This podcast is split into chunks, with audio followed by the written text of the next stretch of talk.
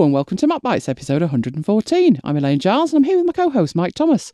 In this episode, expanding households, copious new toys, and a confessional pinning in the pews. Hmm. Well, we managed to surprise you last time with news of the Great Bodelwyddan Castle shooting incident. Following the release of the show, we heard from so many of you enquiring if I was okay. Some even asking if it was a true story. Sadly, I can assure you it really was, and thank you for your kind words. I'm happy to report I'm much improved now, and not to worry you all, but I can confirm we've booked for the next adventure in deepest Cheshire next year. The emergency services have been warned, and the local hospitals are on standby. And we have another follow up too. Oh, yes. Since many of those present on the day were our friends from church, the priest had got wind of the incident and accosted you the first chance he had on our return. He was all over it, demanding details, but that wasn't the best bit. No, the best bit was when I wandered up to the pair of you, where he had you pinned to the pew. He looked increasingly stunned at your regaling of the tale. Mm, at which point you asked the question. I did. Go on, share it. Possibly the most inappropriate question you could ever ask a priest. I merely asked if he wanted to see a topless photo of me showing the wound. To which he replied, Hell yes! Let's just hope he arranged a visit to confession for himself ASAP. My eyes. Can I just explain? I have very long hair, and there was absolutely nothing on show that couldn't be viewed in polite company. Mm, Not that he knew that when he said hell yes. An excellent point, but moving swiftly along. Um, it's nothing short of a miracle the show's out at all. What, with you still recovering from the shooting, you mean? That as well. But I actually meant the debacle of the show notes. Oh, yes, remember when I deleted the show notes completely? I'm sure the Macbiters won't forget. I know I certainly won't. Mm, me neither. Anyway, last week it went from the sublime to the ridiculous, from having no show notes when I deleted them last time, to having three copies. Care to explain? Of course, we recently implemented a new system here at MacBites headquarters, and contrary to what you might think, the podcast isn't all random. You produce a PDF containing some notes. The notes are what we refer to during the recording of the show, and you used to pass a copy over to me. I'd look through them, mark anything that needed changing or adding, pass them back to you, and that's how a game of Pass the Parcel started. So, you decided that the PDF would be stored in your Google Drive account. You'd share it with me. I'd open my browser, navigate to Google Drive, click on the name of the file, and it opens in a preview mode in the browser. But it's a full WYSIWYG preview. It's got an awesome commenting feature. So when something needs changing, I select the text, click the add comment button, and then you go through the comments, make the changes to the notes, and regenerate the PDF. So, a couple of shows ago, having added some comments to the PDF via the browser preview, I decided to click Open in Google Docs just to see if the comments came across. You know, like the kids who say, I wonder what this button does, and they just press it. Yeah, if I just stick my finger in this electrical socket, That's you mean? I wonder what'll happen. That's the one. Anyway, the comments didn't come across. In addition, all the formatting was messed up. But that wasn't the worst thing. Because the next day you said to me, Why are there three copies of the show notes in Google Drive? And it turned out that opening the PDF in Google Docs had created a Docs copy of the notes file. But because I'd done it twice, sticking your finger in the plug twice, it had in fact created two Docs files. So there we have it Mike's magically multiplying show notes. It's a good job you only did it twice. It is. Two copies and the original. Never trust a man. Anyway, we heard from Evie, who was very interested in the global shortcut key to merge Finder windows and how to create it. So there's two methods to do this. The first one's free, and the second one is much more flexible, but a cost. The first way is to go to System Preferences and choose Keyboard, Shortcuts, App Shortcuts. Now, if you've never added Finder before, you'll need to add it as an app. And then you can choose it from the drop down. Enter Merge All Windows. So that's the actual command from the menu. And then specify a shortcut key. Now, the shortcut key I use is Control and M for merge. Makes sense to me. And that's it. You can then test it by opening two or more Finder windows and use the shortcut key that you've added in the setup. Simplicity itself. The second way is using Keyboard Maestro, which is from Stairways Software. Now, it's $30, but it's worth every penny to me. It's the app that fixes all the other apps when they invariably break. So, to use Keyboard Maestro, you'd need to create a Keyboard Maestro macro. Very similar process. But why use the paid solution? Well, the benefit of that is you can save your Keyboard Maestro settings to Dropbox and share it on other machines. So it means it's really simple to synchronize with your other Macs. But even if you only have one Mac, it's a much faster way to get back up after a reinstall of everything if you ever need to do that. So I think Keyboard Maestro is a really worthwhile addition to your workflow. But if you want to do it the, the, the, free way, then go for option one. Problem with that is you've got to recreate it on every machine that you want it added on. So, uh, good question, Evie. Good, good question. Now, are we keyed up for this? We are. Right. After, after three? three. One, One, two, two, three. three. iPad, iPad, iPad, iPad, iPad, iPad. Oh, can I start this by saying that I absolutely loved my 2017 10.5 inch iPad? It was the best size for portability, and I probably used it more than I did the bigger one, but the bigger one was better for demos. Now, I probably wouldn't have upgraded this year, but for the pencil. So the iPad was an afterthought. Pretty much, if I'm honest. Because I use my pencil a lot, and the, the addition of the double tap to change tools is a game changer for fast note taking. Now, unlike last time when Jane tempted me into buying two, I only got one this time. That's restraint right there. I went for the 11 inch 256 gig in space grey. It wasn't without incident, though, was it? It never is. This time, no time to think. Usually, there's an Apple event and you've got till the Friday to place your orders. Oh no, orders were being taken straight after the event. So, straight out of the Mac Live into the order page. No rush, said Mike. Plenty of time to consider the options, said Mike. They can't sell more pencils than iPads, said Mike. I'll just go and deliver a webinar. We can sort it all out later, said Mike. You can probably guess what happened next. I get the iPad in the basket. Release day arrival. Sorted. I get the pencil in the basket. Three week back order. What? Meltdown. Wasn't only your toys that came out of the pram, was it? No, in complete disgust, I threw everything out of the basket and sulked off to bed. And I sulked off to the doghouse. From where you completely redeemed yourself the following morning. Mm, the thought of living with you for the next seven days glowering at me was too much. I was up bright and early, scouring the Apple site for a pencil, and I found one. Redemption was so close. I'm sensing a but here. But to redeem myself, I had to get you out of bed to place the order for what I had in the basket, at what for you was an ungodly hour of the morning. In other words, it was before lunch. Luckily for you, I sensed you hovering in the doorway with intent. Mm. At which point I uttered the magic words There's an Apple Pencil and an 11 inch iPad in the basket for release day delivery. Do you want them? I believe the appropriate colloquial reply to that is, do bears. Spot on, Siri. Credit card duly exercised, and I returned to bed. Arrival was absolutely painless. I lucked out and I got DPD. If their initials don't mean Dream Parcel Delivery, then they should. I'm actually now on first name terms with their driver, Damien. He always ensures I get my toys. He's too scared not to.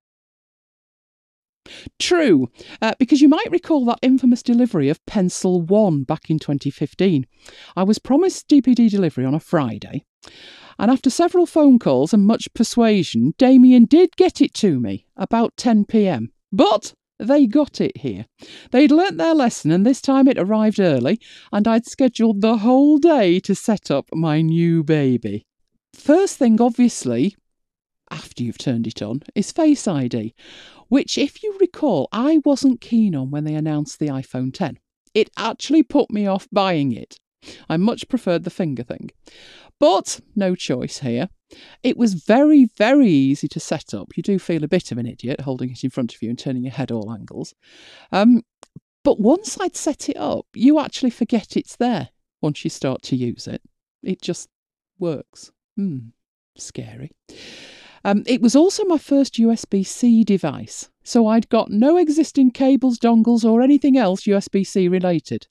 I did find a solution to a problem, but more on that later. So it's a fraction bigger screen wise. You've got half an inch bigger screen. Doesn't actually feel that much bigger when you're holding it though. But I did find, for note taking, the size is perfect. The shape's very unusual for an iPad. If you think of a big iPhone 4 but slightly thinner, you're there. And I actually found it took some getting used to. It's now got a case on it which I didn't initially have, and that has actually made working with it easier. But because I didn't have a case, I started looking at the Apple cases. Obviously, I looked at the other ones first, but none of them were spot on. Um, Apple had clearly been devious, and none of them were as as good in terms of access to everything you needed access to as the Apple ones. But the keyboard folio was 179.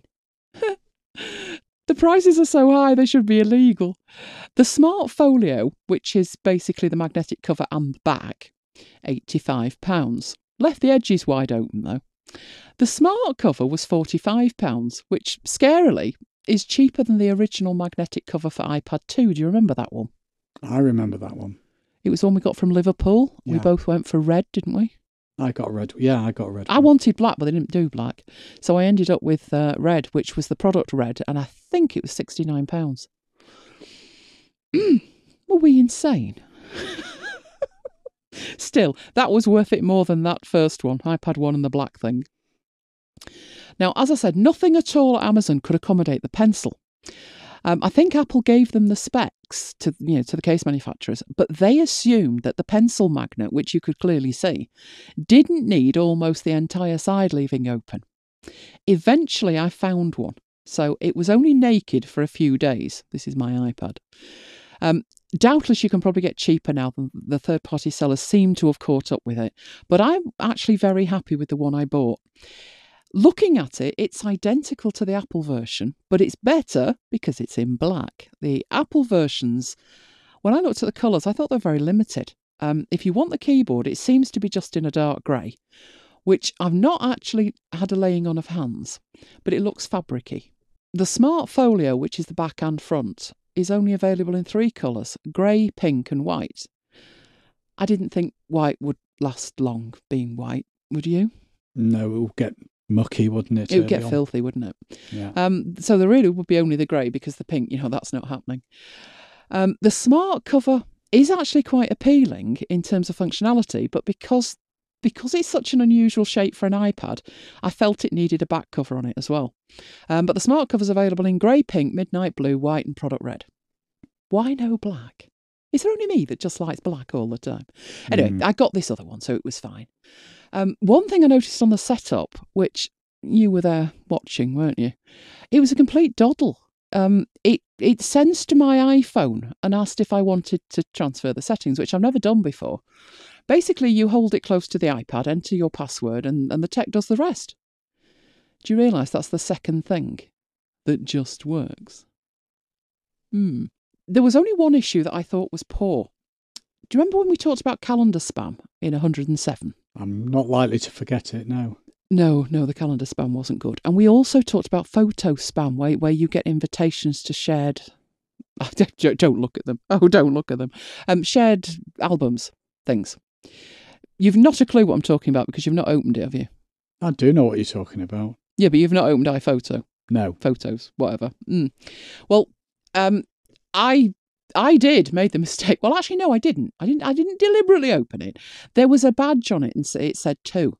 And then when I went into it, it was the spam stuff. So got rid of that again. If you remember, there was over three thousand one hundred people complaining that they'd got the same issue.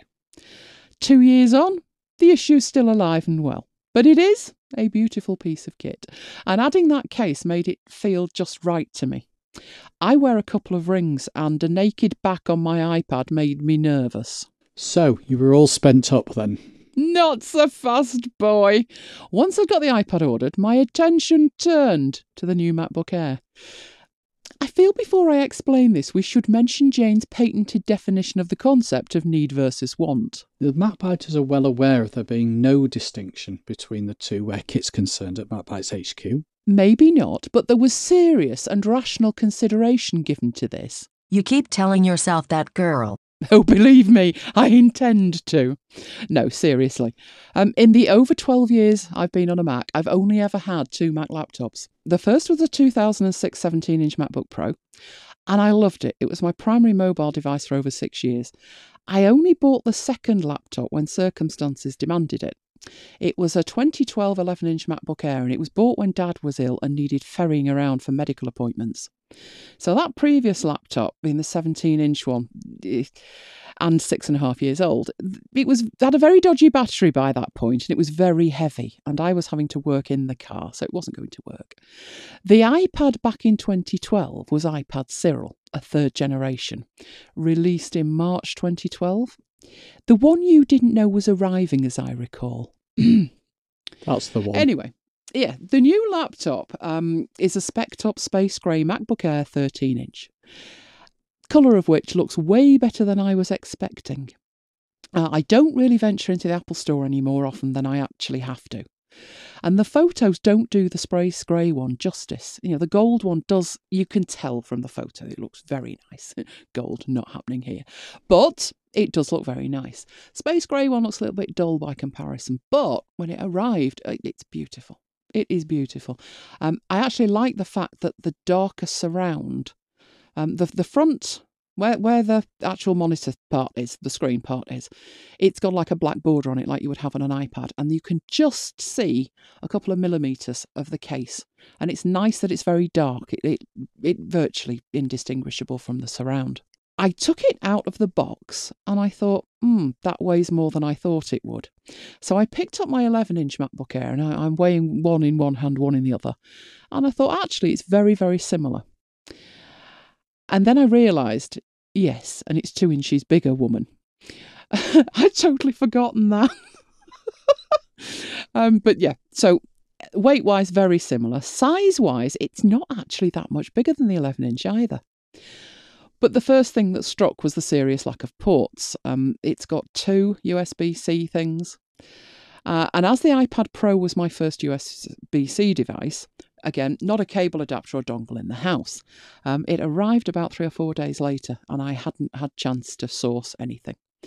So I couldn't even plug a pen drive in until I recalled buying a cheap adapter for a MacBook Pro that you purloined from work for all of about 10 minutes. So I fished it out of the drawer from whence it, it had only ventured once. And I was amazed when it actually worked. Literally, these things, there was three in a packet, and I think they were about three pounds. So I did actually manage to plug something in fractionally. Um, so next thing, uh, the Touch ID and the Apple Watch. Now, bear in mind, had an Apple Watch for over two years. I have got it set up to unlock my iMac, but it never does it. I've worked out why it never does it. Uh, on first boot, so when you reboot, you actually need to put your password in. But if it goes to sleep after that, then I'm assuming you can use the watch. Never happens because it never goes to sleep. It's always doing something. So I've ne- I've never actually noticed the watch vibrating on my hand and letting me in. That's obviously for the iMac. I'm at home with that. I'm not travelling with it. It's not moving, so I don't consider it needs it on. But my other MacBook Air is used mainly at home, so I haven't got the auto lock turned on on that either. But with this one, the default configuration means that the auto lock was on when it was set up. So I noticed it was there and, and I, you know, do you want to use your Apple Watch? Set the Touch ID up. So I did the Touch ID, seemed fine. Uh, then it asked about the Apple Watch and I said, yep, that's fine. So the default configuration was it was on. And I've stuck with it because it is, it's completely seamless. Having both set up and enabled, I'm very seldom asked to enter a password at all. And but the watch is automatic, so I don't actually have to use the Touch ID as much as I was expecting I would which is new for me. As I say, never used it on the, the uh, iMac or the old MacBook Air. When it does require the Touch ID, it's worked every time. It only makes you want it, that Touch ID more on a standard Apple keyboard or a trackpad. Do you know what? That would be one way for Apple to sell you something that you wouldn't otherwise need. Apple should love that idea. Don't know if it's on the way though, who knows? Uh, charging, I had the same issue as with the iPad. Luckily, the cable supplied with the MacBook Air is both longer and much thicker.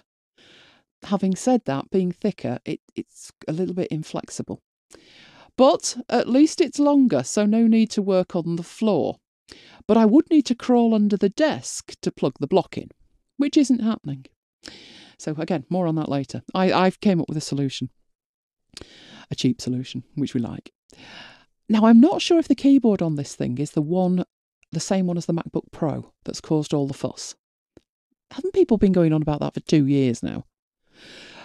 I don't know if it's exactly the same, but I actually like it. I'm not having any problems transitioning at all, and I was expecting that I might find it annoying, but I didn't. So maybe it's not the same, I don't know, but it's working for me. Then, of course, I needed to buy it some clothes. So I got a slipcase, um, black leathery thing, described as being for the surface. I guess size wise they're very similar, and I was buying at that point where the descriptions for these things hadn't been updated, so I went solely off measuring it um, and seeing if it would fit. As I say, I went for the black. There are some other colours available um, very nice colours and brown. So I've put a link to all of those um, in there, all of the different colours. Um, there was a beautiful Kingfisher aquary thing that I must admit I really did fancy. It was a beautiful colour. And I got the same case for the iPad, but I ended up with black for both because this, what they're calling mint green, might have been beautiful, but I figured, you know, no, it's going to be filthy, so leave it alone. But they were only, uh, I think I paid £15, which I didn't think was bad when you see the Apple prices. I was still reeling from the 179 for the keyboard. So um, at that point, I will admit, I was all spent up. What about you? What about me? Which iPad, which laptop did you go for? Shall we ask the MacBiters to sit down? Hmm, go on. Do sit down. The 12.3 inch. There's always one, isn't there, that has to go for something different. Different me. Go on. I didn't buy an iPad. No. I told you I wasn't. I wasn't getting one this time round. You said you'd look. Oh, I looked, but I didn't bother getting one. No, and then there was the MacBook Air. What did you think of that? Didn't buy a MacBook either. No. Go on, tell them, put them out of their misery. I bought a Surface Pro. Dun dun dun. Do you want to say that again, just in case they missed it? I've said it. You say it again. Bought a Surface Pro. Gone back to the dark side. Oh my. You're going to have to explain why. Okay, I'll explain why. Um, most of my professional work is done in Windows, um, Microsoft Office, especially Excel. Now, there is a Mac version of, uh, of Office, but it doesn't have as much functionality. Give you some examples. Excel, the high level business intelligence tools are missing. OneNote, there's lots of missing functionality, as you well know. About 90%. Yeah. Outlook, there's lots of missing functionality. Though Never they, opened it. Um, they did recently add send to OneNote, which is the actually the only reason I use Outlook on the Mac is for the send to OneNote button, so I can send my emails directly to uh, to OneNote. Anyway, up to now, I've always used Windows in a VM on my Mac using uh, VMware Fusion. Although I have actually just switched to Parallels, but that's another story for another day. I use it for delivering training and for creating video tutorials. And until I got my 27 inch iMac last year, I was running it on a 2013 iMac with 16 gig of RAM. Now that's 16 gig total on the machine, and half of that was handed over to Windows. It wasn't a great experience. It was slow to boot, it was slow to run, whereas the 27 inch iMac has 64 gig of memory and I decided to split it 50 50. So Windows is using 32 gig and it's lightning fast. Windows runs very, very quickly, and the Mac runs very, very quickly. So much so that I actually have my virtual machine running pretty much all the time. Even when I'm not using it, I'll just minimize it. I did actually buy a Windows laptop a couple of years ago um, it wasn't the best spec, it was about £500, and it was really just to have a backup in case something happened to the Mac. But it was quite heavy to carry around. Now, initially, I didn't actually want to buy a Surface because I felt that I had all I needed with a, li- a, a lightning fast virtual machine. But you persuaded me that I needed a portable Windows machine, and who am I to disagree? I'm so generous like that, aren't I? You are. Do you know, Jane taught me everything I know. Good. Actually, Go on. you could actually have ended up with two, so think yourself lucky. Yeah. Don't ever Um, ask Jane for advice unless you want to bankrupt yourself. Um, what did I buy? Well, I bought I bought the top of the range. I bought the Surface Pro i7, which has got 16 gig of memory. That's as much memory as it'll take. Um, 512 gig hard drive. Actually, it wasn't total top of the range because you can get a one terabyte uh, hard drive, but I felt I didn't need that amount of storage because a lot of my stuff lives in the cloud. Cost me. Well, you say that, you know, but it was actually very difficult to know where to buy that from That's that's true.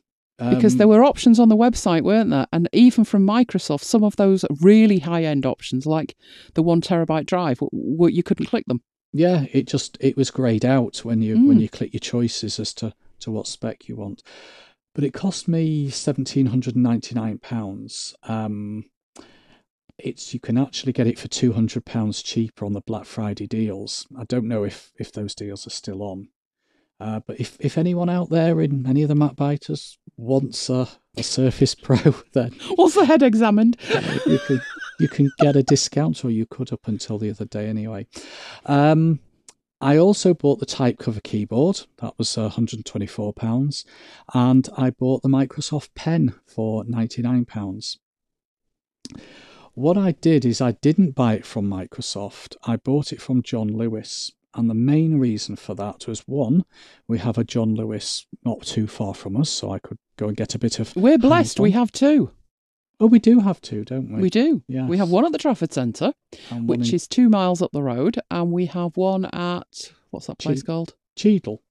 Cheadle something. Yeah, but uh, I wasn't going to the Trafford Centre. Not four or five. No, no, no, no, no. Christmas. They're working on the tram lines. Do not venture near the Trafford Centre. You'll be, you'll need provisions and a blanket.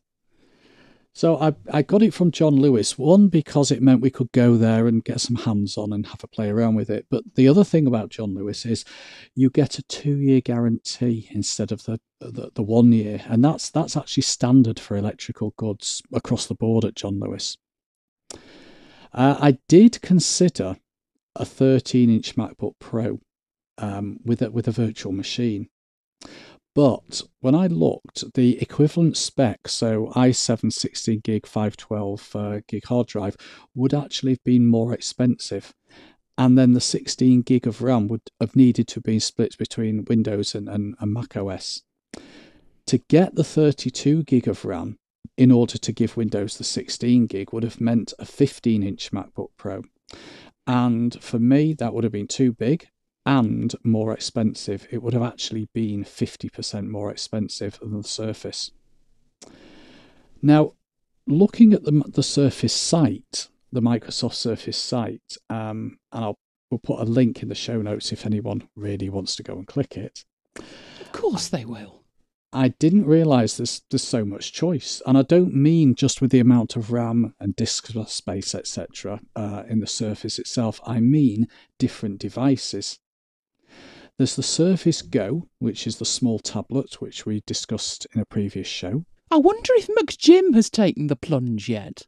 Yes, let let us know, Jim, if you've bought a, a Surface. I know you were talking about uh, considering it.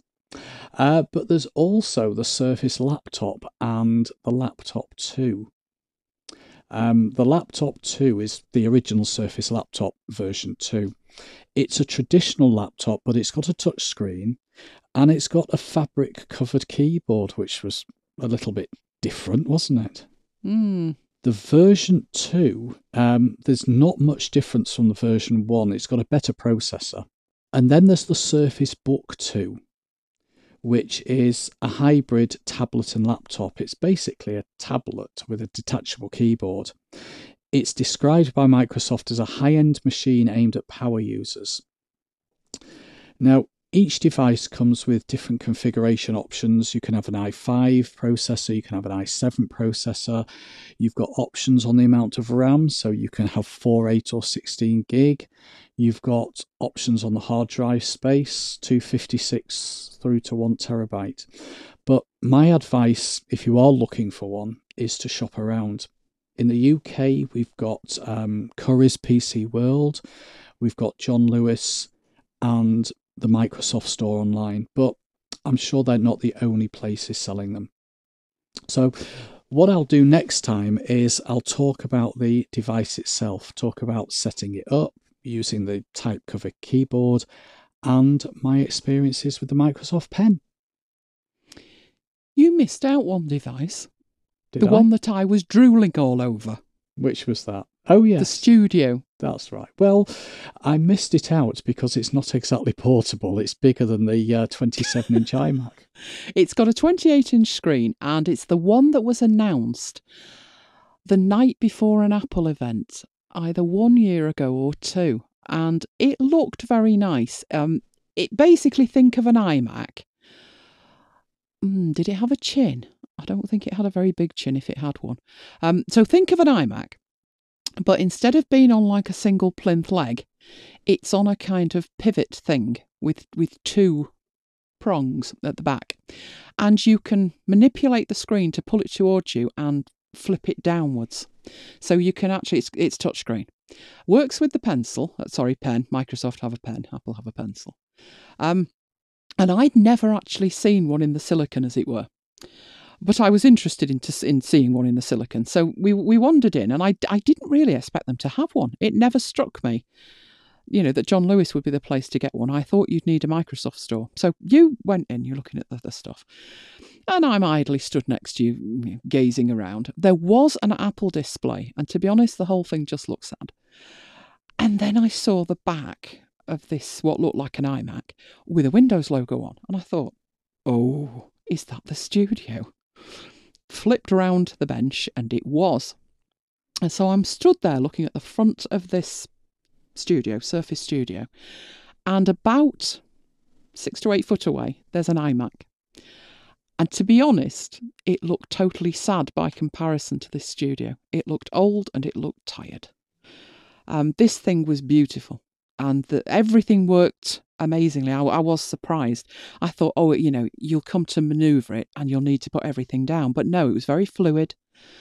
And there was a pencil, wasn't there? A pen, sorry, a pen. I'll get this right in the end. Should we have a drinking game every time I say pencil? no, not on top of the Amazon one. We'll be here all night. Um, so I, I picked up this pen, and the pen you'd been using on the surface on the other side of the bench. So I thought, well, I'll have to do some jiggery pokery to get it attached to this studio. So I took it near the screen, and no, it just automatically connected, and away I went. I thought, wow, wow, that's good. Um, it had that dial thing next to it, but I wasn't exactly sure what that was supposed to do. But I had a rare old go with it, and um, it was very nice just a shame it runs Windows, really. But you know, I looked at that and I looked at the iMac and I thought, if this was the iMac, if only, if only this was the iMac. I'm not actually sure whether I'd flip it down very often. and manipulate it with my fingers. Don't know what you'd think. Something that size. Probably not, but I, I could know. see the advantage if you were finger painting, and I could see the advantage of using the pen um, if you were in an, an art app. But if you were doing that, surely you'd be better with an iPad or a Surface Pro that you can kind of cradle in your arm and manipulate round, whereas this would be static in front of you. But it was a very, very nice machine. You'll all be glad to hear I left the store without one. Only because I thought there might be a new one um, incoming imminently, which I believe there now is, so return visit might be in order. Having said that, the credit card's not come in yet for what I spent last month, so if I leave it until it is, I won't be going anywhere. Ah, so, yes, you didn't mention that one. Was that because you didn't fancy it? Yeah, because it wasn't portable. I was looking for portability. Oh, really? I don't mind. I don't mind if my toys are anchored to the desk as long as they're good toys. Anyway, another little gift for you this week from a very generous me. Is it still a gift if I ask? Yes, and I'm still generous. I wanted to watch the going back to the dark side again here. Yeah, I wanted to watch the Manchester City All or Nothing documentary on Amazon Prime Video. Um, I don't have a personal Prime account, though I thought I might be able to see it as I do have Prime one day delivery. I thought you should because ages ago we did the account share thing. And you have ordered stuff with free Prime one day delivery, even in the last few weeks, so I thought you'd be okay. Yeah, I did a quick Google and it seems that it's all changed. There's now a concept of an Amazon household which allows you to share all the Prime benefits from one account with another account. It sounded great. Until you notice the bit about the credit cards, you mean? Yeah, for this to work, you must allow the other person access to your credit card for digital purchases. Which is a very clever way to ensuring that you're not just adding casual friends to your account, so it protects the integrity of the system. I was thinking it'd be interesting what the opinion of the credit card company would be. Surely it's bound to be against the T's and C's. We didn't worry about that though, did we? It's a very simple process. Both parties must be present. The person with the prime benefits goes to amazon.co.uk slash myh slash households. There's a mouthful for you. Clicks to create the household, adds the second person, username and password required, hence both parties need to be present. And that's it. All the prime benefits from the primary account instantly available to the second account. So, disgusted with United's recent bus parking performances, you settled in to watch Manchester City's glory years. Like I said, moving to the dark side, but uh, they did show when we beat them to stop them winning the league. Anyway, moving swiftly along. He means yes. But now, back to our intrepid past selves and the great calendar move of 2018. We just completed the deed, if you recall. All calendars successfully transferred to Google and all was well. I thought a quick recap was in order though. Why did we do it? Well, that was show 112. And we covered everything from what we used to do before them, we had the Mac, moving through to an Apple solution, BusySync. Do you remember that? That was a nightmare. Sacrifice a chicken with BusySync. Then there was BusyCal, Busy Contacts, and the several big Apple enforced moves, which were just as horrific in my memory as I thought about them as they were at the time. Um, .Mac to MobileMe, Mobile Me to iCloud, iCloud to iCloud 2.0, etc., etc. Um, and we explained three strikes and they were out. And uh, they were the week long calendar sync failure, the calendar spam that was driving the pair of us insane because we were getting double. If I got spam, it was shared with Mike and vice versa.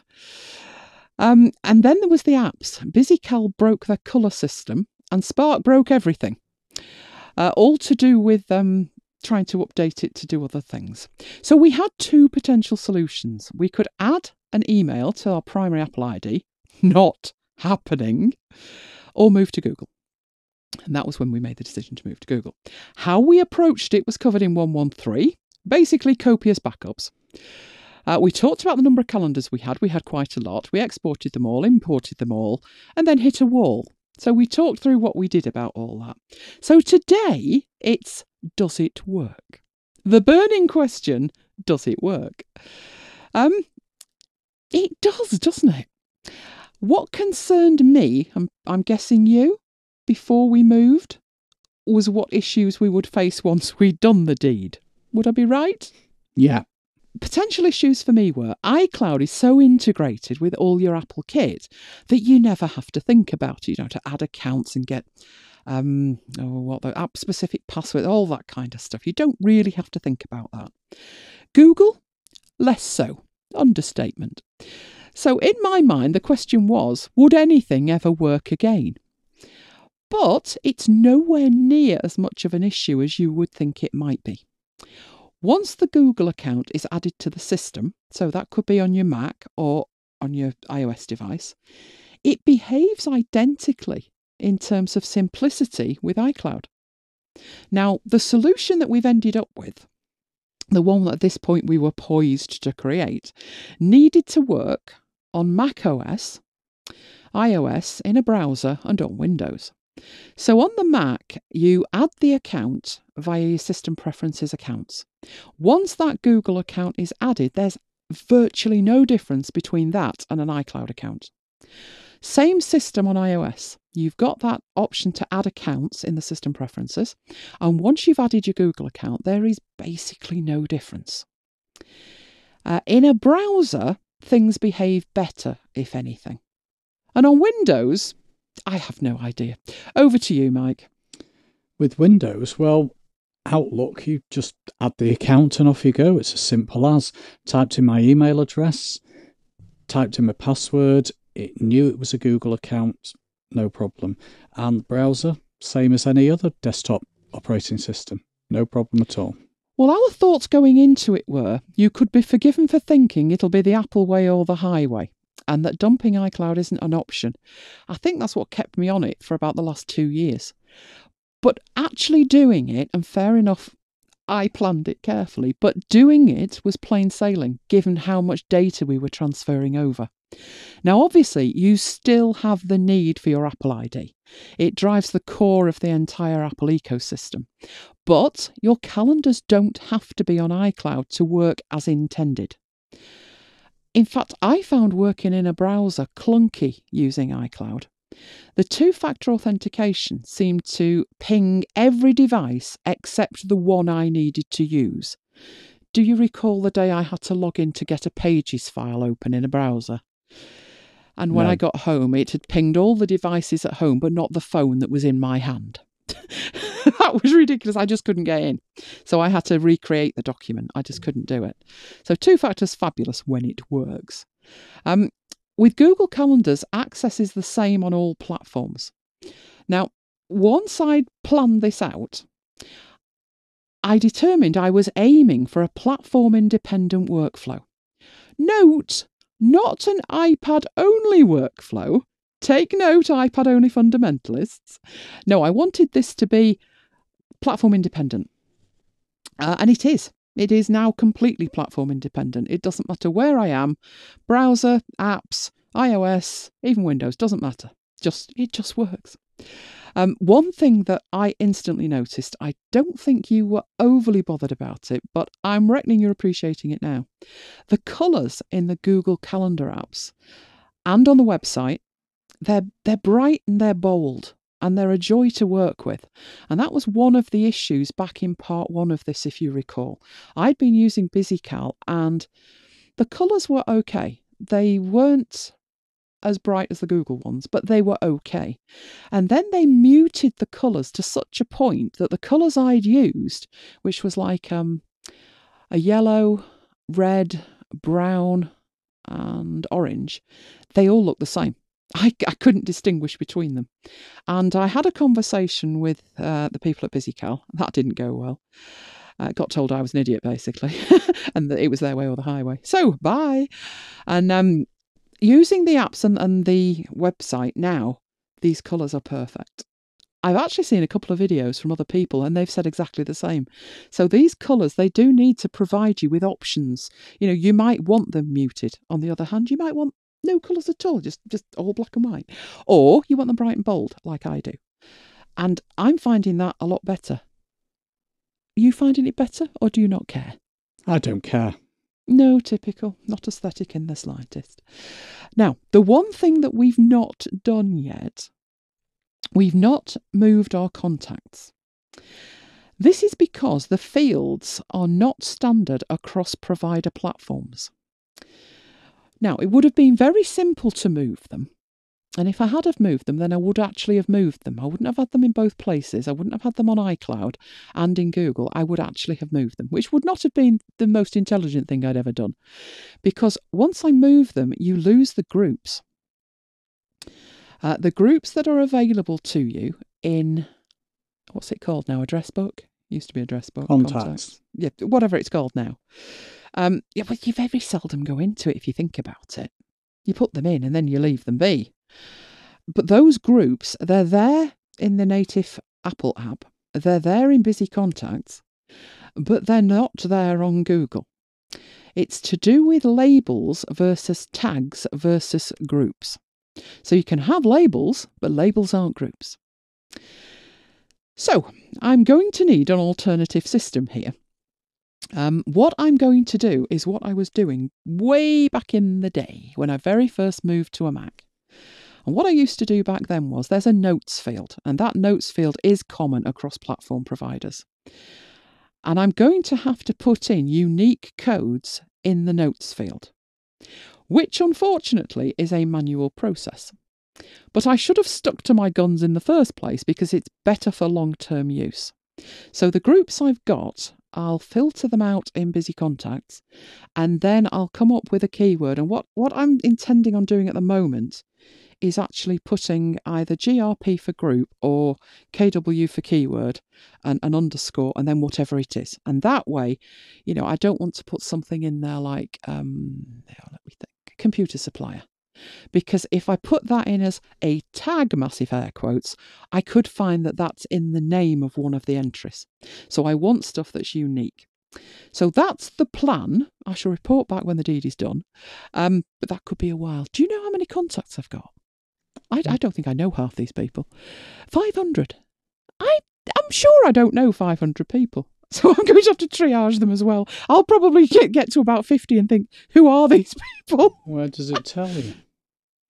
Um, I think I saw it in BusyContacts. Oh, I haven't There's a count that. at the top. Oh, I've got tells you at the bottom in contacts. I've got 180. I cannot possibly know more people than you do. Looks like you do. I mean, obviously, I know Damien from DPD, but that's probably about it that I know that you don't. Mm. No, I, ne- I definitely need to uh, have a triaging session with it um, and then get these things in. So I, sh- I sh- will report back on how that goes. One thing that worried me about the contacts actually was if I took them out of iCloud and I put them into Google, would it kind of lose the connection in the phone app on iOS? Would it now think that that was a different person than the person I spoke to on the phone last week? So I moved a couple just to test. Uh, and no, everything's fine. So I'm confident, which usually comes before a fall. So I will report back. Uh, that that's the only thing that's outstanding. I would say the calendars are a no-brainer. It's finished at the moment, wouldn't you? I'd say so. Yeah. Yeah, I'm not thinking it needs anything more at the moment. I know you've done some things with with yours, but I'm thinking at the moment, no, that's sorted out. So I'd say we're getting there. But what we're going to do is next time I'm going to cover all the changes and improvements we've made to the system because we didn't leave it there, did we? Um, I think your your approach would have been do the deed right. What we had before is working in this new system. Let's leave it alone. My approach was slightly different. Okay, everything's working. What can we do now to improve it? Slash break it. So that's what we're going to cover next time.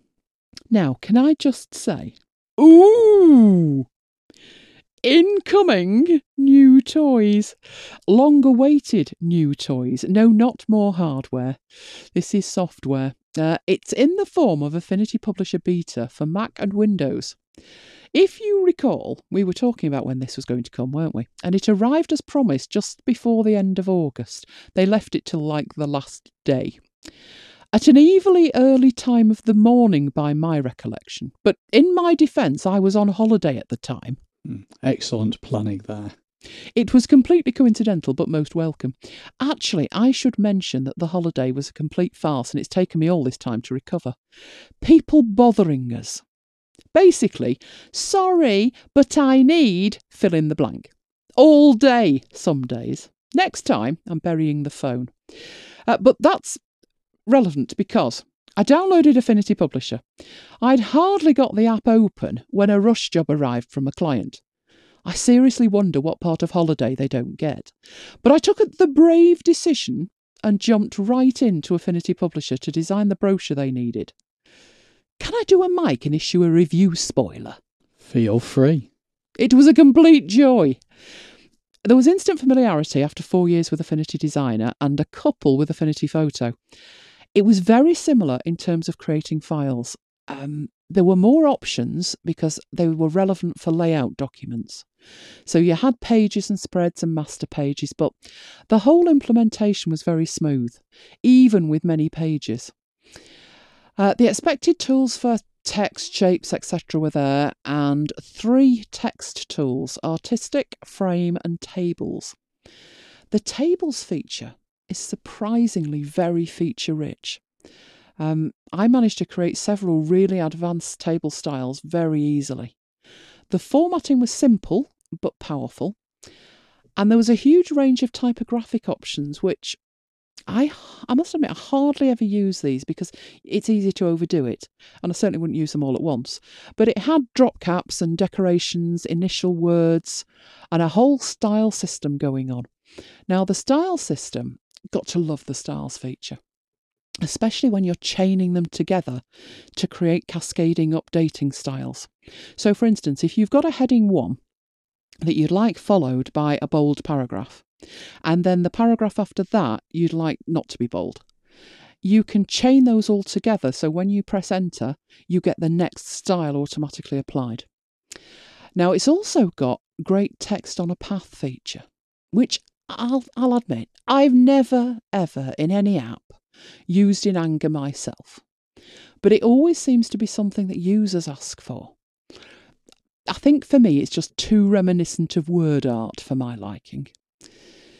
Have you ever used text on a path? No. Have you ever even thought that'd look fantastic if that text was on a path? No. Me neither. Just us then. Uh, now the image handling's superb. You can you've got the ability to embed assets in the file or link to them externally, and you can flip between the two of those at will with an embed manager.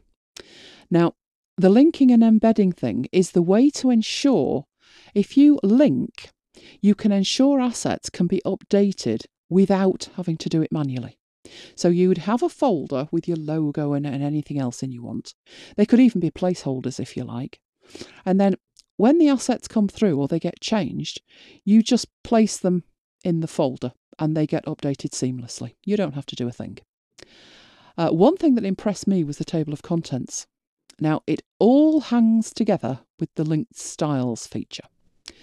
But once you've styled things up as headings, you can generate a table of contents. Works absolutely perfectly. Love that feature. I've even managed to put in um, sub table of contents that only relate to a specific part of the document. Very, very easily to do. Very, very easy to do.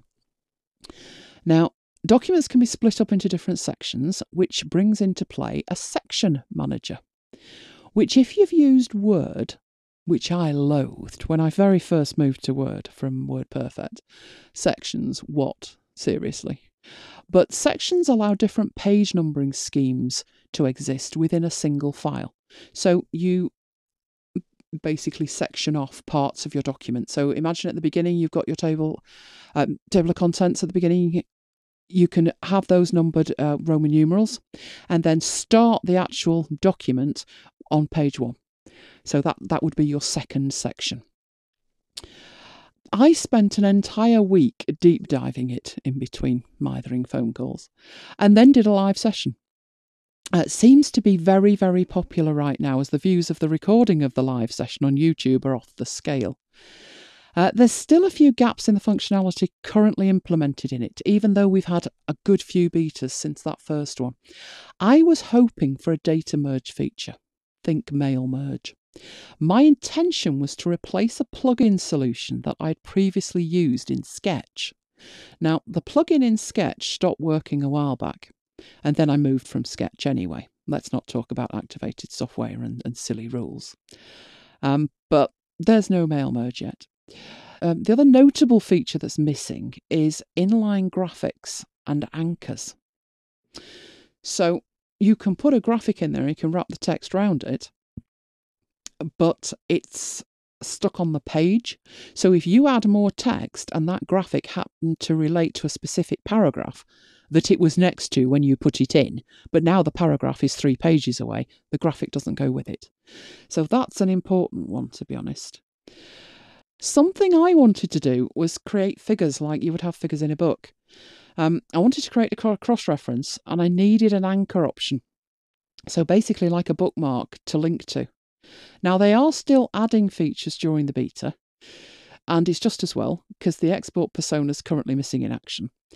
And that's one of the key features of Designer for me. So I was really curious to see what they'd got planned for Publisher, but uh, not much there yet. Uh, there's personas, you've got layout, vector, and photo, but currently only layout is functional. And uh, when you click on vector and photo, it tells you're going to need an update. So it's going to take an update to both designer and photo to be able to round trip the files from publisher.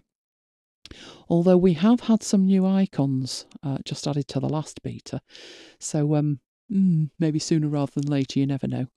Uh, no mention of pricing yet, but expected to be within the same range as Affinity Designer and Affinity Photo. Of more importance, no mention of an expected launch date for the official release. I didn't recall the public beta program for Affinity Photo being that long.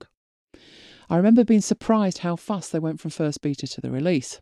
So it might not be that long, but it's been what uh, September, October, November, so three months already. Um, I wasn't expecting it to be that long, to be honest. So heading off to find out any information possible, I made the mistake of visiting the official beta forum. Wow, it was scary in there. There's a reason I usually leave the forum searches to you, isn't there? Mm, there is. I can't be doing with it. Um, people very rudely demanding their pet features be added. Stat. Not much in the way of decorum on display, that's for sure. Uh, I'd say best avoided unless you're looking for something specific in which case wait until there's a book. Nasty, nasty, nasty place. So is it worth downloading the beta? Um, absolutely. Always worth trying it out before purchase. You've got the benefit of cross-platform compatibility for those Surface users amongst us. I intend to tempt clients to move ASAP. I look forward to the day I can retire Microsoft Publisher. Um, Affinity Publisher's way more capable than Pages, but it's as easy to use. So I'm looking forward to transferring everything over. And if you need that final push, even Mike has downloaded it. The only rain on my parade is the lack of support for links in PDF output, which shocked me and sent me racing back to Keynote for some work that I needed to get out of the door. Which was when I found Apple had broken link support in a point update to Keynote. The clean version of what I screamed was for crying out loud Apple. It took them over two months to fix it. They were aware of it. Uh, in the interim, their best advice was, and I quote, roll back to a previous version. Hm. If you had one, of course. And unless you were savvy enough to have deliberately made a backup, or you used Time Machine, you'd be out of luck then. Some things really should be more simple than they are. So, just waiting for a final polish on Affinity Publisher before hopefully a swift release. Now, enough with software. Are you ready for an Amazon extravaganza of a shopping with Elaine? Not another one. It was a simple job. Mm, famous last words. I was tidying up my Amazon wish lists. I have no idea where eight of them, called Shopping List X, where X is a number, from 1 to 9 came from. There were nothing on them, so a simple matter of deleting them. Forty minutes later, I'd lost the will to live. There was no delete button anywhere. I headed off to the help system. Exhausted that. And I followed the instructions to the letter. Now, there were no screenshots in the help, which would have been a help. I still had more wish lists than a kid at Christmas, though. So I thought I'll contact support. How long could it possibly take? Let's just say I will take food and a blanket next time. First nightmare finding somewhere to actually contact them. There were three options email. I have not got all day to explain and get stuck in an endless loop of replies. Phone. Not happening. Just no. Text chat. Lesser of three evils and screen captures for when it fails. Big style. So I opts for text chat. Representative comes back. I explain I want to know where the delete button is for wish lists. After about 10 minutes of, hello, my name's Sunny and I'm going to help you today, I get a reply to the first question. Yes, I know you're laughing, aren't you? It was like the two Ronnies sketch where they answer the question before the question asked. I was informed there isn't a way to delete a wish list. Well, there certainly used to be because I've done it. I expressed my incredulity. I explained that there's a page in their own help system that explains how to do it, but it doesn't work. Their help page was wrong, according to Sunny, if ever anyone was inappropriately named. But I digress. So, there was no way to delete a wish list. But the good news was he was prepared to do it for me. I'm already sensing you can imagine where this is going. I confirm the precise wish list to be deleted. Shopping list 7. I confirm this twice. He deletes it. I refresh my wish lists page, and yes, it's gone. We sign off on the chat with the problem semi solved. I say semi solved because I still had all the other wish lists, the shopping list wish list things. I didn't create and don't want, but hey, slowly, slowly, as they say. The chat flashed up a message asking if Sunny had solved my problem. I considered it for a second and figured since it was a yes no option, I guess he had. At least he had if we ignored the other wish lists. So I hovered meaningfully over the yes button. Something was nagging at me, though. Yes, the old if it can go wrong, it will go wrong, with great big flashing knobs on it feeling. I move the mouse away and check the wish list page again, carefully. Oh, dear Lord, my main wish list had vanished. He'd managed to delete not only shopping list 7, but my main wish list. The one I've had since I placed my first order with Amazon 20 years ago. Needless to say, the Know You're a Complete Muppet button was struck fast. I now needed to speak to somebody. A phone call. A phone call never ends well. Too right. It seriously does take a lot for me to make a phone call at all. But when forced upon me, due to complete customer service incompetence, no one is actually going to need a phone to hear me rant. Needless to say, you don't actually ring them. You leave a number and they call you back. This, of course, is only after navigating your way through a circuitous what's the problem maze for another 10 minutes. My precise circumstances, guess what, weren't covered. So I chose that what options I considered they would deem worthy of calling me back ASAP. And seconds later, the phone rang. With my trademark Hannibal Lecter nibble twitching, I answer it. I explain in words of one syllable, as if she had the intellect of a cabbage, which, as it turned out, was overestimating her cognitive skills considerably. She assured me I'd requested that he delete the main wish list twice no, dear, that was shopping list seven. Eventually, she agreed he'd done the wrong thing. And I was still awake at this stage. Remarkable given how long it had all taken. On the home straight, I thought. Just need her to restore the wish list, and we're done. Mm, if only things were that simple. Quite. That was when she revealed the full horror of what they'd managed to do. Deleted meant deleted forever.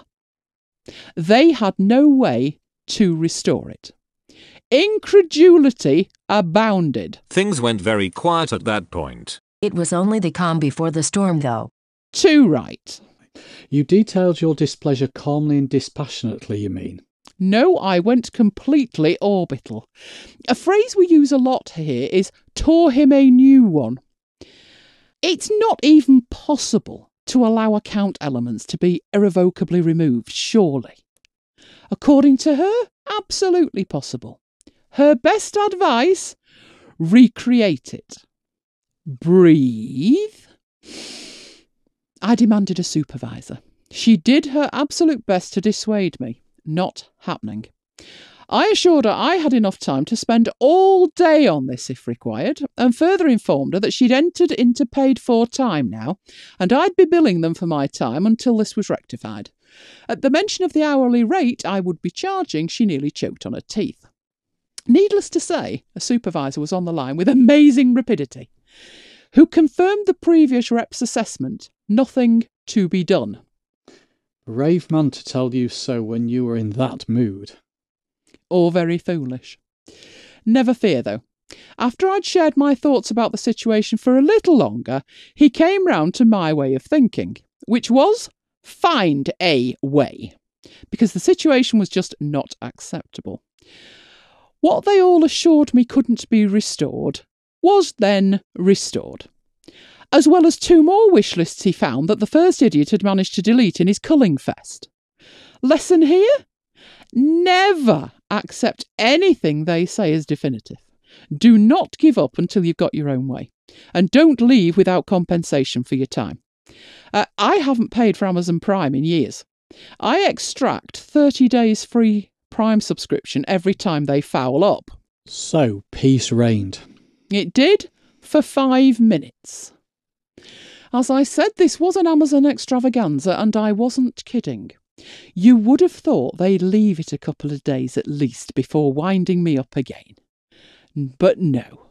Within the hour, another crisis struck. An order I'd placed with free next day Prime delivery reported as taking two days to arrive rather than one. It can't, I thought. I specifically checked that when I ordered, and it said next day. I checked the account. Two days, same as the email. Bait and switch, clearly. But how to prove it? Long and bitter experience with Amazon. Every purchase is screen capped at each stage of the purchase process. I dug out the screen caps of the initial confirmation. Guess what? One day delivery. I knew it. I contacted support. Long story short, and I'll give you the short version this time. We're not scheduled to be paying for Prime again until February 2020. I arrived home at the tail end of this. I actually said to you, I wish I could be more like you. Oh, good grief. One is more than enough. Much more. I'm a pussycat by comparison. These things have to be done, and I will have my own way in the end. Shopping with me is fabulous, isn't it? It is. This is why I don't venture into a real Tesco's anymore. Not since the Asbo, anyway. Ah, but Amazon did come up trumps when it came to something else. they actually managed to get an order here on the right day. Cables, the bane of my life. Especially when Apple ship one that would mean I could only charge and use my new iPad at the same time if I were lying on the floor to do it. The only plug in an average house that's above waist height is in the kitchen, you know. And how would you know that? I saw a photo once, but obviously I've got no personal knowledge. So there I was with my shiny new toy under dilemma. The shipping cable is USB C at both ends, meaning no chance of using any of the 2060 watt USB charging ports I do have on my desk for exactly that purpose. Idiots. Now, the MacBook Air was marginally better, as I explained. It's got a longer cable and a thicker cable, but it's still USB C at both ends. And I have no desire to be crawling under my desk to tinker with the 3 million plugs I've already got under there to add two more. And even if I did, I'd only have to venture back under there to extricate them when I'm off on my jollies. No, it just wouldn't do. I pondered if I could buy a cable that was longer and had a standard USB A connector that would work with my existing chargers, all 20 ports of them. Now, longer wasn't a problem, but we're back to where do Apple get the prices from? So, Amazon it was. Now, I know that you after hours MacBiters are mentally screaming drink at the mere mention of the Amazon word. I did find lots of options, all considerably cheaper than Apple offerings. But having said that, so are most gold bars. Apple were charging £19 for a three foot cable and £29 for a longer one. Still the problem of the other end, though. Because at this stage I thought, well, how much would an additional charging block be? Just checked, £69. I'm only trying to charge an iPad. Anyway, Amazon had exactly what I thought I was looking for. Not only that, but in a pack of five for £7 on sale. I was actually in two minds whether to risk them at that price. Since it was a time limited sale, though, I decided to go for it. But to be honest, I was still in two minds as I unwrapped them when they'd arrived. Then I figured, you know what? I've got AppleCare if it blows the thing sky high. So I plugged in and waited for the bang. Or more likely, the message that the device wasn't compatible. But I think this is the third time I've said this today. It just worked. We used to say that about Apple Kit, but this is an Apple Kit and it just works. So for my £7, they're eight ninety nine when not on special offer. I got two three foot cables, a two six foot cables, and a ten foot cable. They're nylon braided in silver and black, stronger than the Apple cables, and more importantly, compatible with my existing charging solution. So I was sorted, and they're highly recommended. You see, I test these things so you don't have to. I have the one thing I haven't checked is how long it took to charge it. I just left it on from about two o'clock in the morning till about nine the following morning, so seven hours, and it was charged. So I don't know how long it actually took, but not long. So they are absolutely fabulous, which means I didn't have to spend any more money on anything else. Which means I can buy other things, doesn't it? Anyway, swiftly moving on. Yes, it's the next OS in our MacBites 10 and it is all the tens. It's Yosemite 10.10, which was announced the 2nd of June 2014. Do you realise that was WWDC 2014? Do you remember it? The Craig note. Not at all. No? No. Do you know why I remember it? It was Mum's last WWDC. And she, she was, I think she, she watched most of that one. She enjoyed it. Um, basically, it was two hours of Craig showing off the impending OS to be called Yosemite.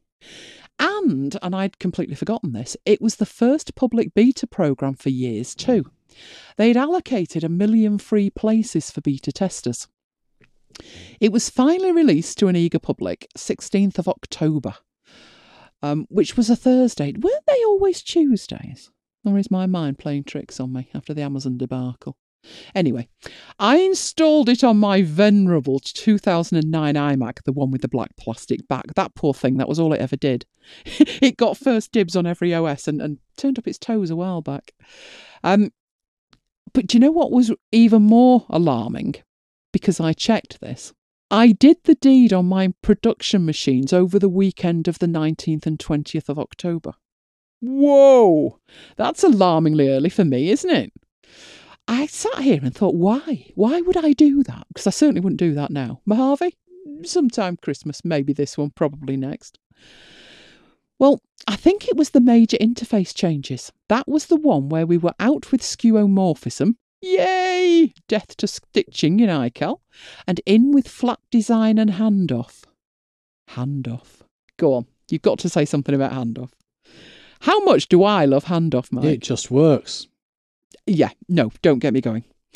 It's got very specific support requirements, and most of my Macs supported it, supposedly. But then actually getting it to work was a completely different business, and I've had to turn it off. But that is a long story for another day. Um, I did manage to get the Mac to ring when the iPhone did, but answering it was another business. Having said that, if my phone rings, it's usually a wrong number, so I don't really care. Um, they added a today view to Notification Center. Did that improve your life at all? I have notification center switched off.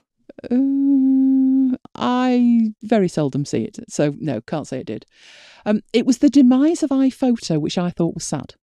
One, I like the way it used to do the books. Two, I've not got a clue how iCloud photo library thingy works. And it's actually very difficult to find any help with an app called Photos.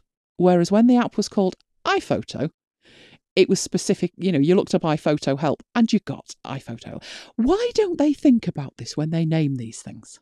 If you look up, you know, photos, help with photos, you get lots of stuff, but hardly any of it's appropriate. Yeah, not the best thing. Not the best thing Apple ever did. Um, they did improve Spotlight though. It became an Alfred clone. You probably turn that off, don't you? Can't remember.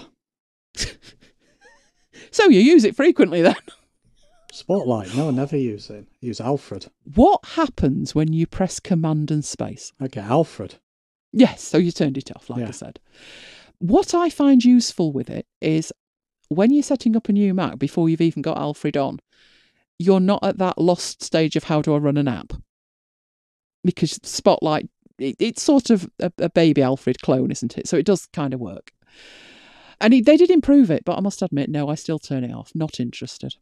They did fiddle with what the green button did, though. You know, the green zoom button? It from that point on, it entered a full screen mode. Hate that. Do you ever use that? No, never used that. No, me neither. Absolutely hate it. I use Moom. I use Moom to take things what I would call full screen, but it's not, is it? It's maximized. Yeah. Maximized, but not full screen. So no, that that was a big mistake. Um, if you hold the option key down, it doesn't do that though. So the option key is sort of basically nailed down on my computer all the time. It was also the first dark mode in system preferences. Not for me. Mm-mm. What about you? That. Didn't even know it was there. No.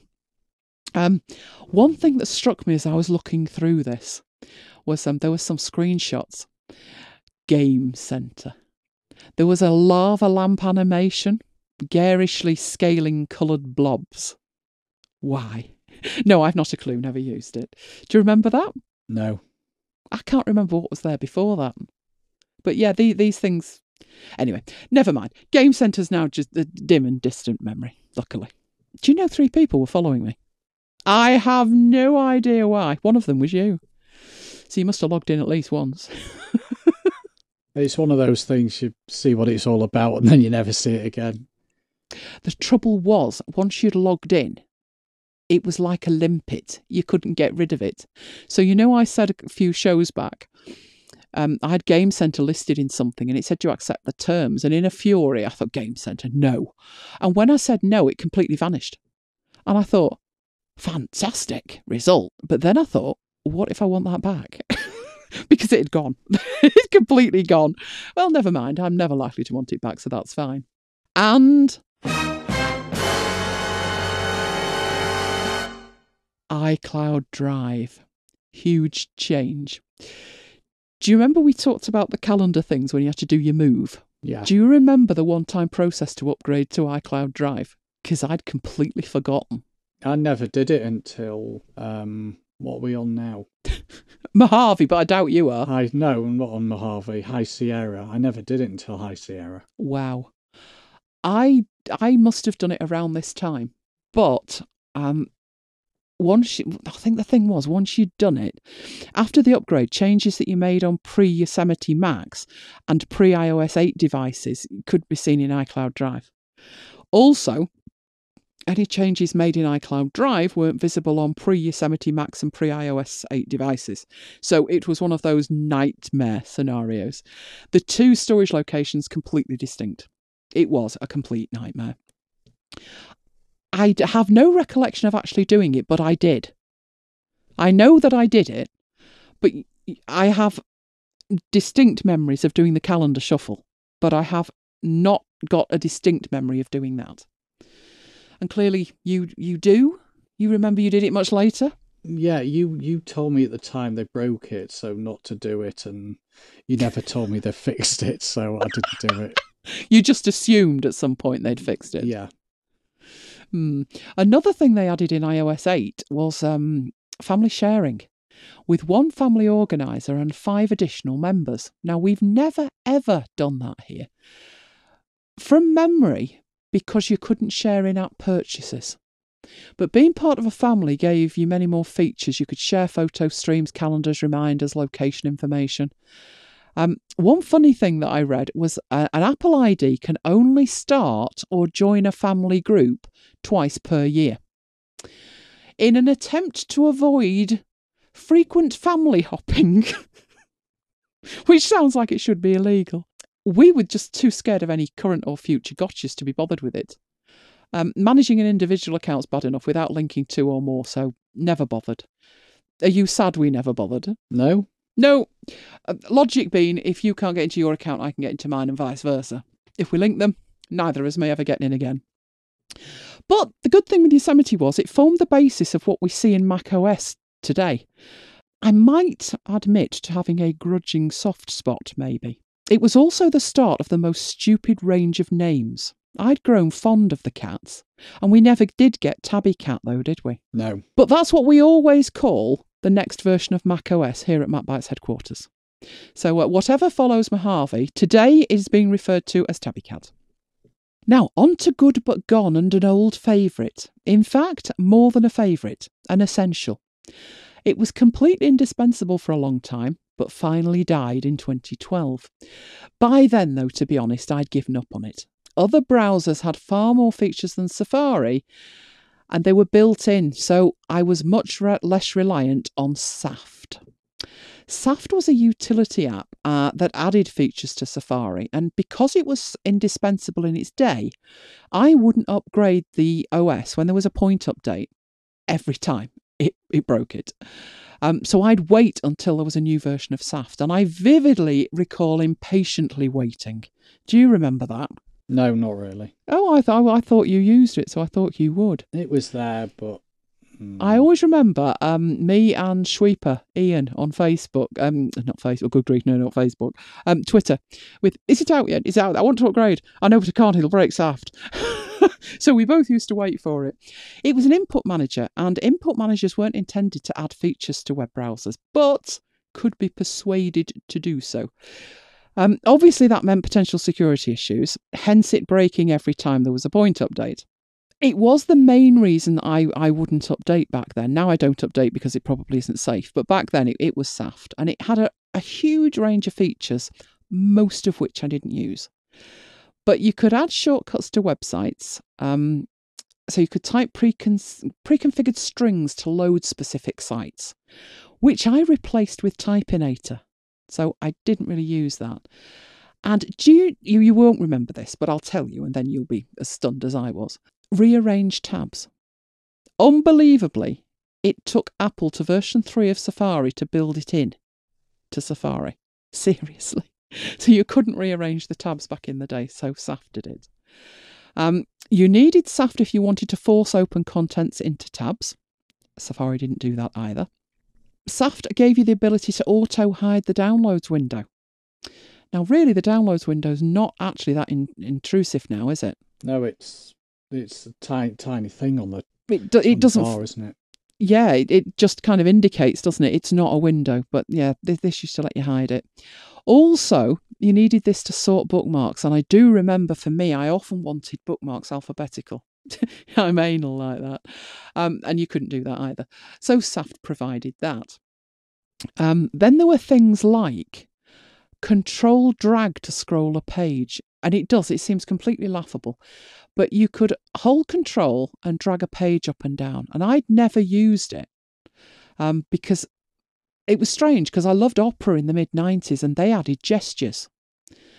I mean, now we've got trackpads and BetterTouchTool and, and stuff, but back then you needed Saft for this. It's scary, isn't it? It sounds so prehistoric. There was other things that it added as well. Uh, full screen before full screen was a thing.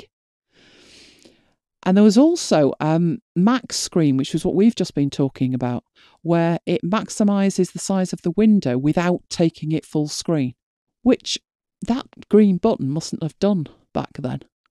That must have been added in Yosemite, like we've just talked about. So that actually would have been quite handy, wouldn't it? It would. You know, for things like YouTube Yeah. or iPlayer. Mm. Hmm. So that that was a good one. Uh, it also blocked up pop-up windows and uh, ads and banners and stuff, which I appreciated. Trouble with it was when you came to install it, you always had to close Safari and then you had to run it, and then you had to run Safari, but then you had to configure it, and the configuration options were as long as your left leg. They were huge, and as I say, I only ever used a handful of them, but it was absolutely essential. And I can't remember the point that I thought I can't be doing with this anymore. But I think it just got too much that you could never upgrade and then it would break. And then they stopped updating, and that was the end of that anyway. But I think I did leave it before it actually died. But uh, that was Saft, and uh, I found that the year I got my Mac, and I must have used it for at least five years. So, um, yes, a good but gone. Luckily, we don't need it anymore, do we? I think your browsers and with add-ins and plugins are that powerful these days. You don't need to think about things like that. Yeah, totally agree. Now, if you've been living under a rock, you might not be aware of. Wait for it. Drum roll, please. Seriously, sit down. There's nothing I can say that will mitigate the shock of this. As I was saying, if you've been living under a rock, you might not be aware of our new show. There are MacBiters fainting worldwide right now. I did try to warn them. Yes, after years of threatening it, we finally did it. We did a MacBites Live without an Apple event interfering with our fun. It was fantastic. We had no idea what to expect. As we said in the follow up mail, we could well have ended up talking to ourselves for the duration, but you folks were awesome. Over a hundred of you tuned in live, and there were many more requests for recording to enjoy after the live event. We were actually going to bin it. Uh, but we used YouTube, so there was a ready made replay, and it is still available if you want to catch up. Anyway, we had such a good time and such great feedback from you, we're doing it all again. In fact, we're doing it again a few times before Christmas. The next MacBites After Hours is Friday, the 30th of November at 9 pm UK time. Yes, that's today if you're listening to the show the day it was released. It's MacBites Friday. Now, on the agenda is a video tour of uh, Mike's new Surface toy and a few other bits I've secured over the Black Friday Cyber Monday sales cases, stands, and more. All the details are in the show notes, where you'll find links to the new homepage of the After Hours show and the full schedule of the upcoming live shows. So be there. It would not be the same without you. But that was it for this episode of MacBites. As always, we'd love to hear from you, so please send your questions, comments, and queries by email to macbitesuk at gmail.com, or you could make our day and leave a review on iTunes. We haven't had a new review for ages. You can sign up for the newsletter at macbites.co.uk. You can follow MacBites on Twitter at twitter.com slash macbites. You can follow me personally on Twitter at twitter.com slash Elaine Giles. You can follow me at twitter.com slash Thomas Mike. And you can follow me at twitter.com slash macbitesiri. So until next time, this has been Elena Mike bringing you MacBites. Goodbye. Goodbye and see you next time. What are you up to now? I'm opening an Instagram account What for?